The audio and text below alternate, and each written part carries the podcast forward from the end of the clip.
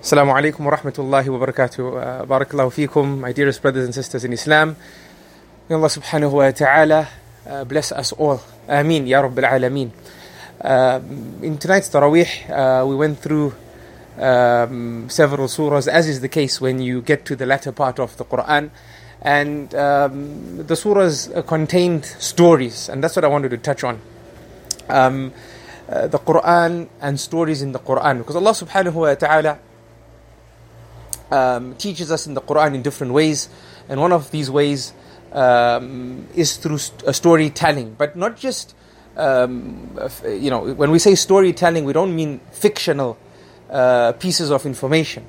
Uh, they're called stories, but they're actually uh, a type of biography, really, of a life of a uh, messenger of Allah subhanahu wa ta'ala or a prophet of Allah subhanahu wa ta'ala or someone uh, that was wise or someone that Allah subhanahu wa ta'ala loved and they did something in their life in, in their um, in their lives that should be a means for us uh, to take note of and to learn from. So there's no fiction. It's real life events. And the most often repeated story in the Quran no doubt is the story of Musa alayhi salam with Banu Israel and Musa alayhi salam with Harun uh, alayhi salam and Musa alayhi salam with Fir'aun. And uh, Allah subhanahu wa ta'ala mentions it in different surahs, uh, sometimes touching on the same thing but using different words, showing us the beauty of the Quran and how it's impossible to replicate.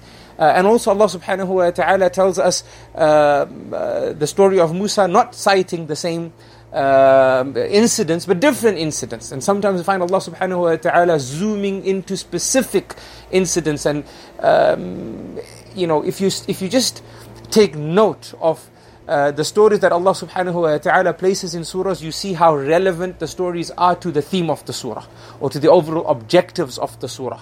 Right? And as I said, sometimes Allah zooms into a particular focus in the life of uh, the person because in that um, uh, a piece of that person's life is a direct lesson that helps us understand better uh, what the surah uh, aims to achieve or the learning objective of uh, that surah and the actionable objectives of that surah. I'll give you an example. For example, if you look in Surah Al-An'am, in Surah Al-An'am, Allah subhanahu wa ta'ala mentions just one story.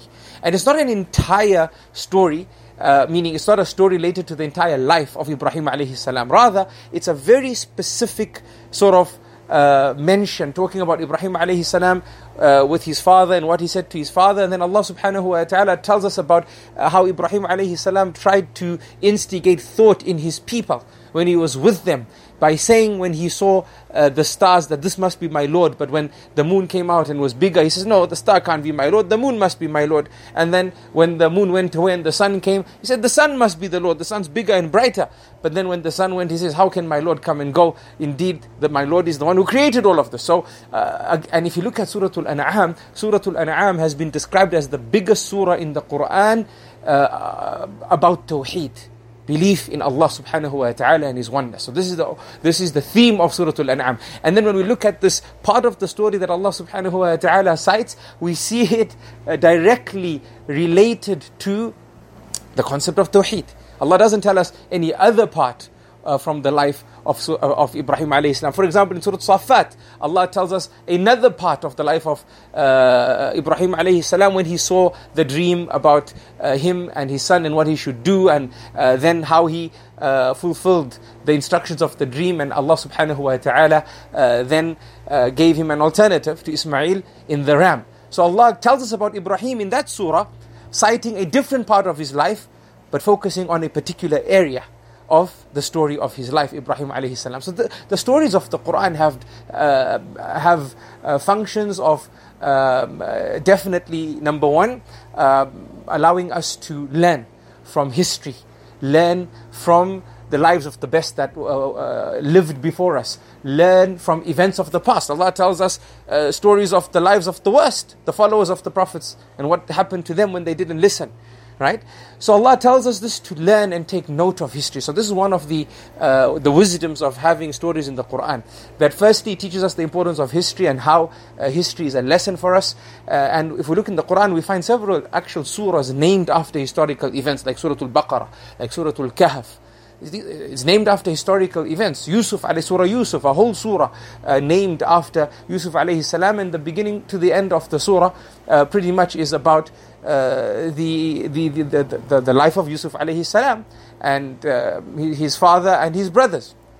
So, surahs have been named after historical events to further teach us, subhanAllah, how important um, it is to learn from history. Also, one of the other functions of the stories in the Quran is to give us, should I say, uh, a type of intellectual break or to create a type of intellectual difference in how we seek knowledge and how we learn. And this is a lesson for those who teach and for parents who bring up their children that we should be dynamic in our approach when we teach our children. Sometimes teach them directly through instruction, sometimes teach them through stories and positive stories, and if you can, uh, even better, real life events. And another reason for us to go back into history because in history you learn real life events. Uh, so the Quran teaches us like this through instruction, and sometimes Allah then teaches us the lesson through a story through a story. And it is said that once the companions were with the Prophet wasallam, and this mention is related to Surah Yusuf, that uh, the Prophet wasallam would instruct them and instruct them and instruct them. Then they, they said, "Lo qasas talana," that if you told us, can you tell us some stories? And then Allah revealed, "Nahnu naqus alayka ahsan al-qasas," which is the ayah at the beginning of Surah Yusuf. Allah revealed, uh, we revealed to you the best of stories. Then Allah revealed through stories. And then they, when, when they listened to stories, they said, uh, if you could, uh, uh, you know, uh, give us a heart-rendering uh, sort of reminder. So then Allah subhanahu wa ta'ala revealed الذين آمنوا وتخشعن قلوبهم بذكر الله ألا بذكر الله تطمئن القلوب when Allah says that those who believe and their hearts uh, shiver and jump uh, out of uh, uh, uh, uh, meaning uh, uh, the, the, the, hearts, those who believe, and their hearts are content, content. Uh, when they remember Allah subhanahu wa ta'ala, it is indeed it is in the remembrance of Allah subhanahu wa ta'ala where the hearts find rest and contentment. So here we see another angle in terms of how Allah subhanahu wa ta'ala teaches us through instruction, sometimes through stories, and sometimes through heart rendering reminders, those reminders that give you that iman boost. It's not wrong to have uh, an iman boost, but um, we shouldn't make all our learning all about uh, iman boosts because transformation requires effort, right? Uh, after you learn. The objective of knowledge is to put it into practice. It's not just to know it in your head. And sometimes, if you learn something in a particular way, you become immune to it. But if you be dynamic in the approach, uh, as the Quran uh, does for us, then you always uh, you know, excited to learn more. Anyway, I just wanted to share with you uh, for this particular evening some wisdoms uh, regarding the stories because in today's Tarawih we went uh, through uh, the stories in, in more than one surah throughout the Tarawih. Uh, in different ways, as I mentioned, but related to the same prophets. Barakallahu feekum. I love you all for the sake of Allah. Remember me in your dua. Assalamu alaikum wa rahmatuhu wa barakatuh.